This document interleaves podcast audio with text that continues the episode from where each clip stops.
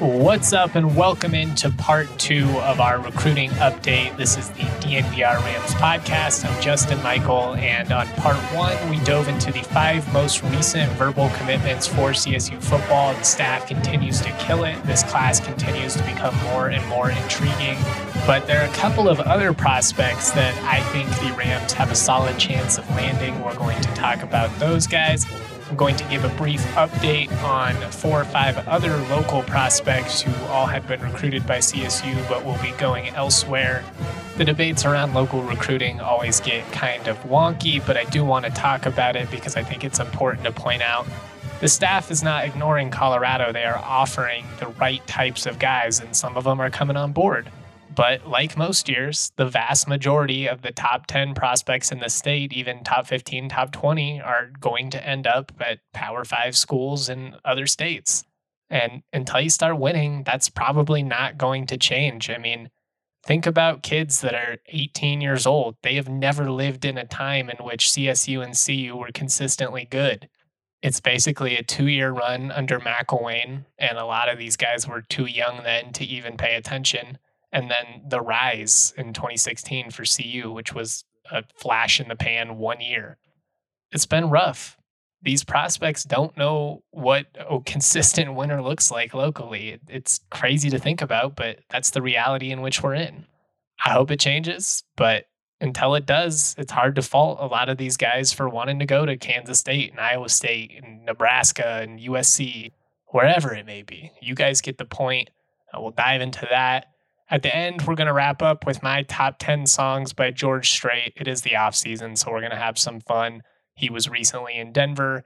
A lot of the CSU staff attended that show, including Jay Norvell, who I have found out is a big George Strait fan, my kind of guy. But real quick, do want to shout out the partners, our friends over at Saturday Neon. Saturday Neon is a company started by two friends, former college roommates. They make officially licensed collegiate logo LED neon signs. That's a mouthful to say, but you're going to absolutely love these signs. They're made with high quality materials. They're backed by a two year warranty, shipped with everything you need to mount, power, and dim, so every sign is easy to install and operate. They're officially licensed for 19 schools, including CSU, Alabama, CU if you want it. Ugh. But these are great for offices, man caves, dorm rooms, basements, bar areas, you name it. Could make a great birthday or Father's Day gift. Go to SaturdayNeon.com, use the code DNVR for 10% off your order, free shipping for orders over $200. Our next partner is AG1, the daily foundational nutrition supplement that supports whole body health. I drink it literally every day. I gave AG1 a try because I wanted to be healthier. I wanted to have a better gut health, especially. That's something I've had issues with my entire life. I'm not a big vitamin pill type guy. If I have to take 14 different things, there's no way I'm going to keep up with it. And that's why AG1 is perfect for me. I typically drink it in the morning, sometimes in the afternoon after my workout. It just makes me feel generally healthier. Like I can feel it in my skin. The way I'd best describe it is like when you're dehydrated and your body's just craving water and you take it and just immediately feel nourished and better. AG1's really similar. Your body is craving the nutrients it needs. This is a great way to get it we're obviously all sports fans, great athletes. They have one thing in common they take care of themselves. You guys got to take care of yourselves too. And with every serving, you're setting yourself up for success. 75 high quality ingredients that give you key daily nutrients. It supports energy, focus, strength, clarity. It's just a micro habit that you can do every day to make yourself just a little bit better. It's cost effective, less than $3 a day. Pretty good if you ask me, especially if you're going out spending, you know, six, seven dollars on coffee every day. So check it out. If a comprehensive solution is what you need from your supplement routine, then try AG1. Get a free one year supply of vitamin D and five free AG1 travel packs with your first purchase. Go to drinkag1.com slash rams. That's drinkag1.com slash rams. Check it out. Cool, cool, cool. So, part one, we talked about the five most recent verbal commits, the guys that are officially on board or enough to uh, at least verbally commit. I guess nothing is official until you put pen to paper. And even then, in the transfer portal era, it doesn't really mean a whole lot. Guys show up, they don't like it, and before spring ball or out of town. But these are three players that have been on campus that I fully expect to commit. Again, I like to let these guys announce on their own terms. So, you know, I'm, I'm not trying to steal their moment or anything like that. But we'll start with Jordan Ross, six foot, 175 pound receiver out of Warren High School in Downey, California, listed as a four star composite prospect on 247 Sports. And it's seemingly down to CSU and Michigan State for him. He did take an unofficial visit to both Michigan State and Michigan earlier this summer, visited CSU on an official capacity this past weekend. And based on everything that I've heard from those inside the program, it went really well. He has a great relationship with Chad Savage, wide receiver coach slash recruiting coordinator. That's who's been the, the main recruiter for him. Though anytime you have a player like this, it's going to be a full staff effort. Certainly going to try and get him some significant face time with Jay Norvell, even Matt Mumme. From what I've been able to gather, though, the official visit went really well for Jordan Ross. Both he and his family had a really good time, liked what the coaches were selling and we'll find out on Friday whether he wants to be a Ram or not. I my gut is that he will commit to CSU on Friday. If we're going old school 247 approach, that would be my crystal ball projection or whatever. Obviously, things can change in a hurry. When you're dealing with teenagers trying to make the biggest decisions of their life, it's not uncommon for them to have second thoughts, for them to change their minds. We see it all the time. But I do know that the official visit went well. I know that he has a great relationship with this staff, and I know that he really likes CSU. So, all those are really good signs, in my opinion. The fact that the family seems to really like CSU, that's important as well. You always got to get mom on board. And from what I've heard, they're picking up what Norvell and Savage and company are throwing down. Not going to take a ton of time here to talk about Jordan Ross's game again. I raved about him for 10 minutes the other day. But this is a four down type receiver, the kind of guy that could play anywhere in the country. He's got burner speed, good route runner, soft hands. He's a major threat in the vertical game. He can beat you over the top. He's effective in the screen game, super elusive, and has the ideal lateral agility that you're looking for, but also demonstrates patience and the ability to let the play develop, which that's a huge problem at the high school level. Guys, they're good enough athletes, they just get impatient and they run into the back of their blockers. You don't see any of that from Ross, though. He's effective as a return man. I mean, the options are endless. He's just one of those guys you want to get the ball in his hands. He was limited a little bit by injury last year. He broke his collarbone early in the year. So maybe that's why uh, his recruiting died down slightly from some of these bigger programs. But even so, still managed to finish with 25 catches for 418 yards and six touchdowns. If he's putting up that type of production, not even at 100%, imagine what he's going to do in an offense that favors the vertical passing game and is going to get him all kinds of targets. I mean, he could be a stud, an absolute stud. Wish him well, no matter where he ends up, but really hoping it's CSU. Again, that's going to be June 30th. My projection is that he will commit to CSU on Friday. Uh, another guy that I expect to commit this week, he posted on Twitter that he'll be making his decision, or he'll be announcing his decision, I should say, is a six foot, 210 running back, Jalen Dupree, at a Malvern High School in Arkansas. A guy that rushed for just under 3,000 yards this past season, 301 carries for 2,828 yards. That's good for 9.4 yards per carry. He had 41 touchdowns, 57 touchdowns over the last two years, and just under 4,500 rushing yards just absurd type production. He visited CSU a couple weeks back. I think he's going to commit as well. Again, we'll have to see. 247 doesn't even have CSU listed for him.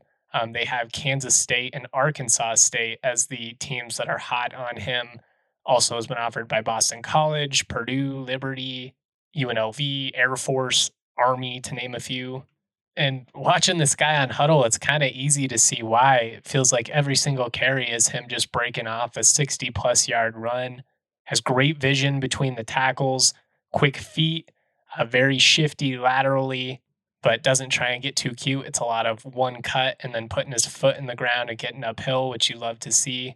You want guys to be able to break tackles. You want them to be able to make people miss in the open field, but you also don't want a dude that's just dancing back there and really just using a whole lot of unnecessary movement. And that's what's great about Dupree. It's all very calculated, lets his blockers develop, hits the hole hard, maybe makes that one cut to make the linebacker miss. And then if he gets to that second level, look out, he's gone. he's a home run hitter and not a guy that's just barely getting it out of the park. He's Barry Bonds hitting it into the cove. You know, I'm unsurprised to see that Kansas State is firmly in the mix here because when I was watching him, he reminded me a little bit of Darren Sproles and Deuce Vaughn, a couple of smaller backs that have come through there over the years. Dupree, much thicker than either of those guys and taller. But just with the way he's so smooth, particularly being able to go from full stride, make that cut, and then hit full speed again, not a lot of guys are, are that that fluid. And to see the type of athleticism that he has, it's really exciting. It reminds me of Damian Henderson in the last class, Justin Marshall as well out of Merrillville, Indiana these aren't the type of running backs at the D1 level that you're probably going to give the ball 30 plus times to. I mean, there's really very few guys that are like that in the modern game, anyways. But they're the type of players that anytime the ball is in their hand, something special can happen. And there is a lot to like about Jalen Dupree's game. Again, he will be announcing his decision 9 a.m. on the 30th. I'm assuming that's Eastern time. But like Jordan Ross, I am predicting Dupree will commit to CSU on Friday.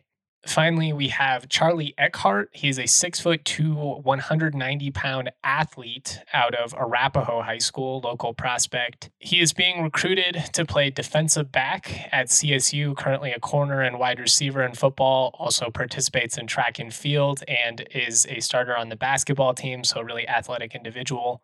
And it kind of reminds me a little bit of Silas Evans last year with with just being at a smaller program, I, I, feel like if he played at a bigger school, he would have more interest than he did.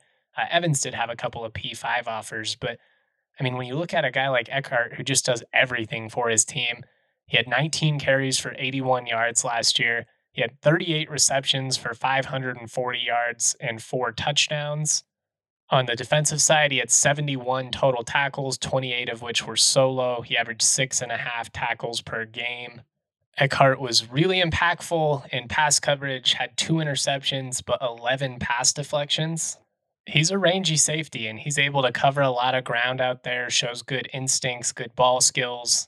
And that's significant production, especially in Colorado. You know, you're just you're not going to be facing that many offenses that are throwing the ball 40 times a game. As far as what stands out on Huddle, aside from some of the stuff I've already talked about, I like his physicality. He's a guy that definitely lays the wood a little bit. Reminds me of watching Henry Blackburn at Fairview.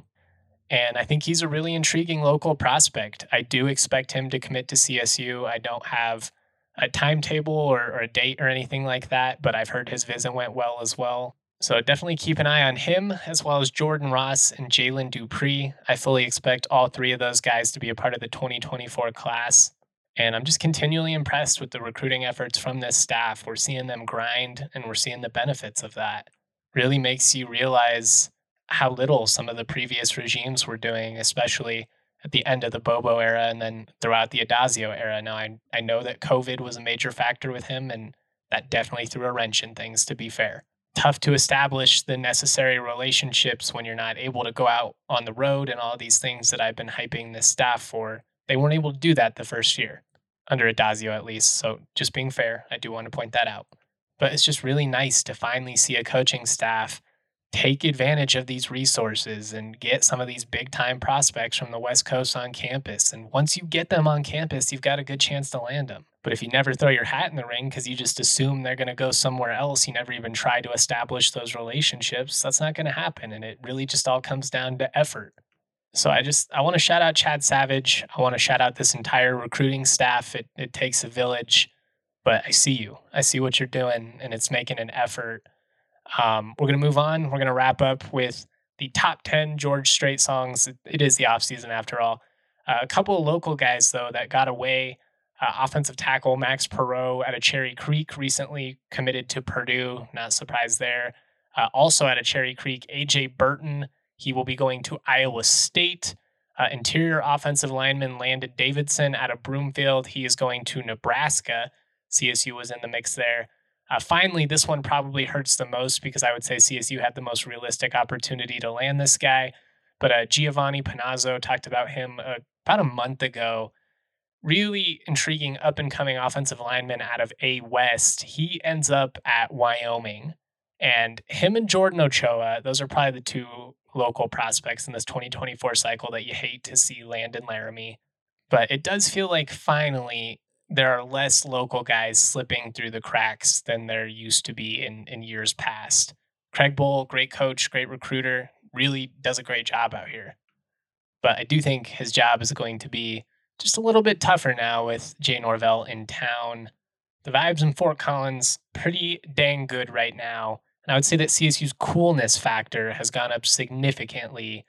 I mean, we just we have a staff of young guys that players want to be around and I think I think that's huge. All right, that's it as far as the recruiting update goes. Uh, again, we're going to wrap up here just with my top 10 George Strait songs inspired by his recent show in Denver. Jay was there, big George Strait fan. Looking forward to chopping it up with him, asking him about that show uh, once fall camp begins. But when you get hurt, Bachus and Schanker is here to help. Bachus and Schanker wins for Colorado families. They have been helping those who are seriously injured in Colorado for more than 25 years. They are free until they win money in your case. No upfront fee to speak with you about your case. No fee while they work on your case. No fee unless they win your case and win money for you. Bachus and Schankers won over $1 billion for their clients, now with even more locations serving all of Colorado, including neighborhood offices in Denver, Aurora, Englewood, and Fort Collins. Bachus and Schanker has the strength and power to win your case with more than 30 lawyers and 100 staff. Bachus and Schanker helps with all kinds of injury cases when you weren't at fault car accident, motorcycle, rideshare, pedestrians, trucks. They can even help if you're injured at work. Call Bachus and Schanker at 222 2222 to find out if you have a case for free. Bachus and Schanker wins. Also, shout out to FOCO, a leading manufacturer of sports and entertainment merchandise with a product line that includes apparel, accessories, toys, collectibles, novelty items, and more. They have some of the best officially licensed gear for all sports and fandoms. It's spring, it's baseball. Now's the perfect time to get hooked up with a straw hat.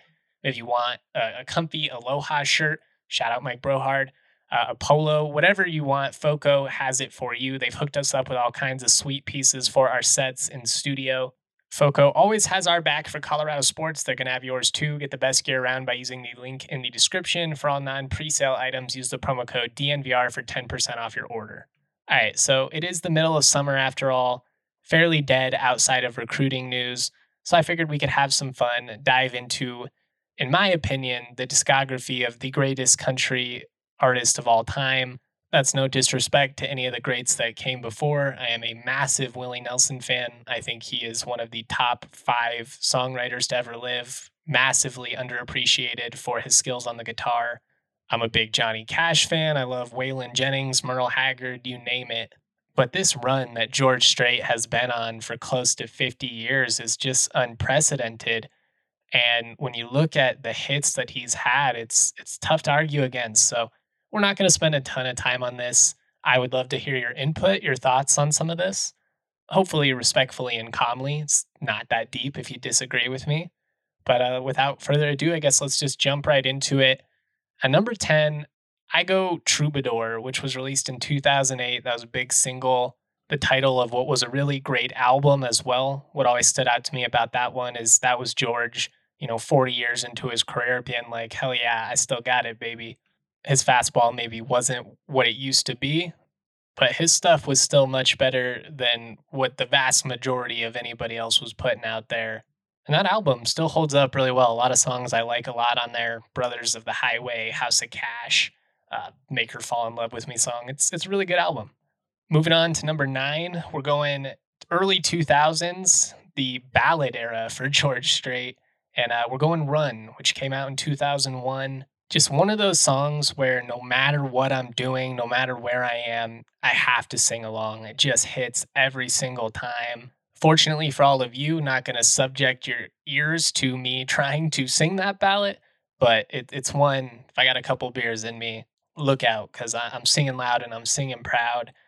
um, number eight, another modern one, uh, 2005, Ready for the End of the World. To me, this is just a perfect example of what I love about country music it tells the the human life and it's something that we can all relate to. This is a really sad song. It's about a man who knows his relationship is all but done. He's bracing for the end of the world. He bought a case of jack box set of merle and his world may be collapsing around him but hey he's going to be ready for it. That's just classic country music man. Um, number seven going back to the mid 90s i can still make cheyenne. This one i'm already a little hesitant about probably should have been higher on the list. Like, if you can hear that chorus and you don't want to sing along, I'm probably not going to want to have a beer with you because about halfway through that song, I'm standing on the table and probably getting weird with it. Just the classic cowboy song about the rodeo man who's away from his family too long and finally blew it. And in the end, you know, as much as he's going to miss that girl, his only true love is the rodeo. And I don't know. It's it's a bit corny. '90s music in general kind of leaned into the cornball aspect, uh, but I it, I just love it. Anyways, at number six from the Pure Country soundtrack, that movie actually holds up pretty well. If you've never heard of it, George Strait plays this fictional character Dusty, and he becomes a stadium country superstar that just becomes disillusioned with the entire process, hates all the lights and the Hollywood aspect of it, just wants to be an old school cowboy out there with his guitar. Again, very 90s country corny, but it, it was awesome. And the soundtrack absolutely kicks ass. Um, really famous. I Cross My Heart is from that. But I, I love The King of Broken Hearts because it reminds me of some of the 80s George Strait that I'm going to talk about here coming up.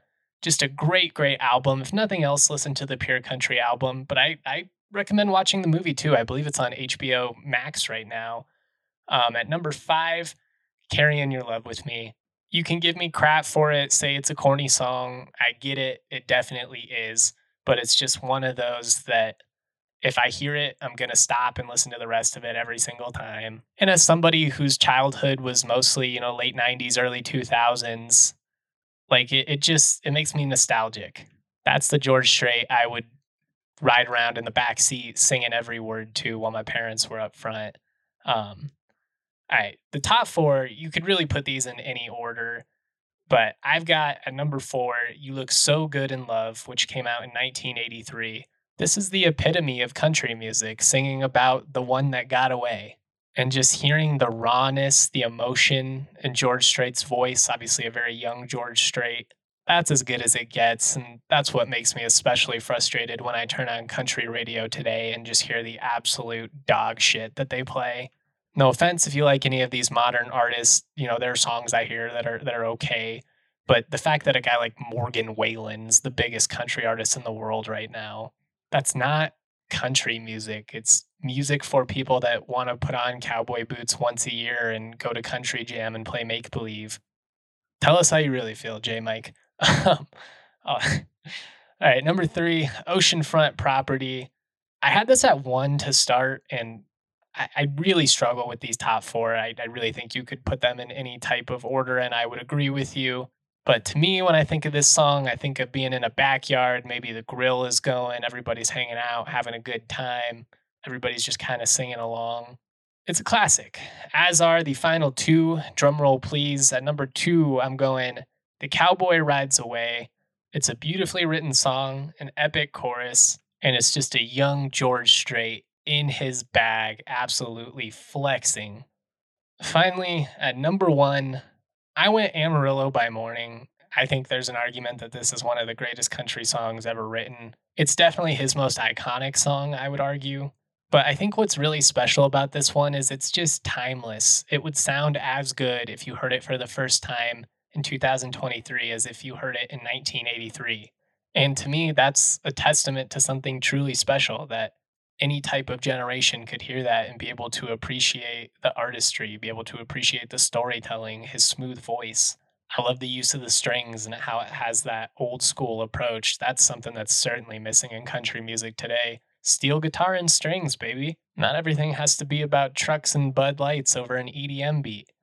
Anyways, that's my top 10. Obviously, the main focus of this was to give the second part of the recruitment update, but I figured we could have some fun there. I'd love to hear your top 10. Tell me what I got right, what I got wrong. But yeah, that's all we got for today. Tons more content coming later this week. We're going to have some fun guests. Really looking forward to that. But uh, much love, y'all.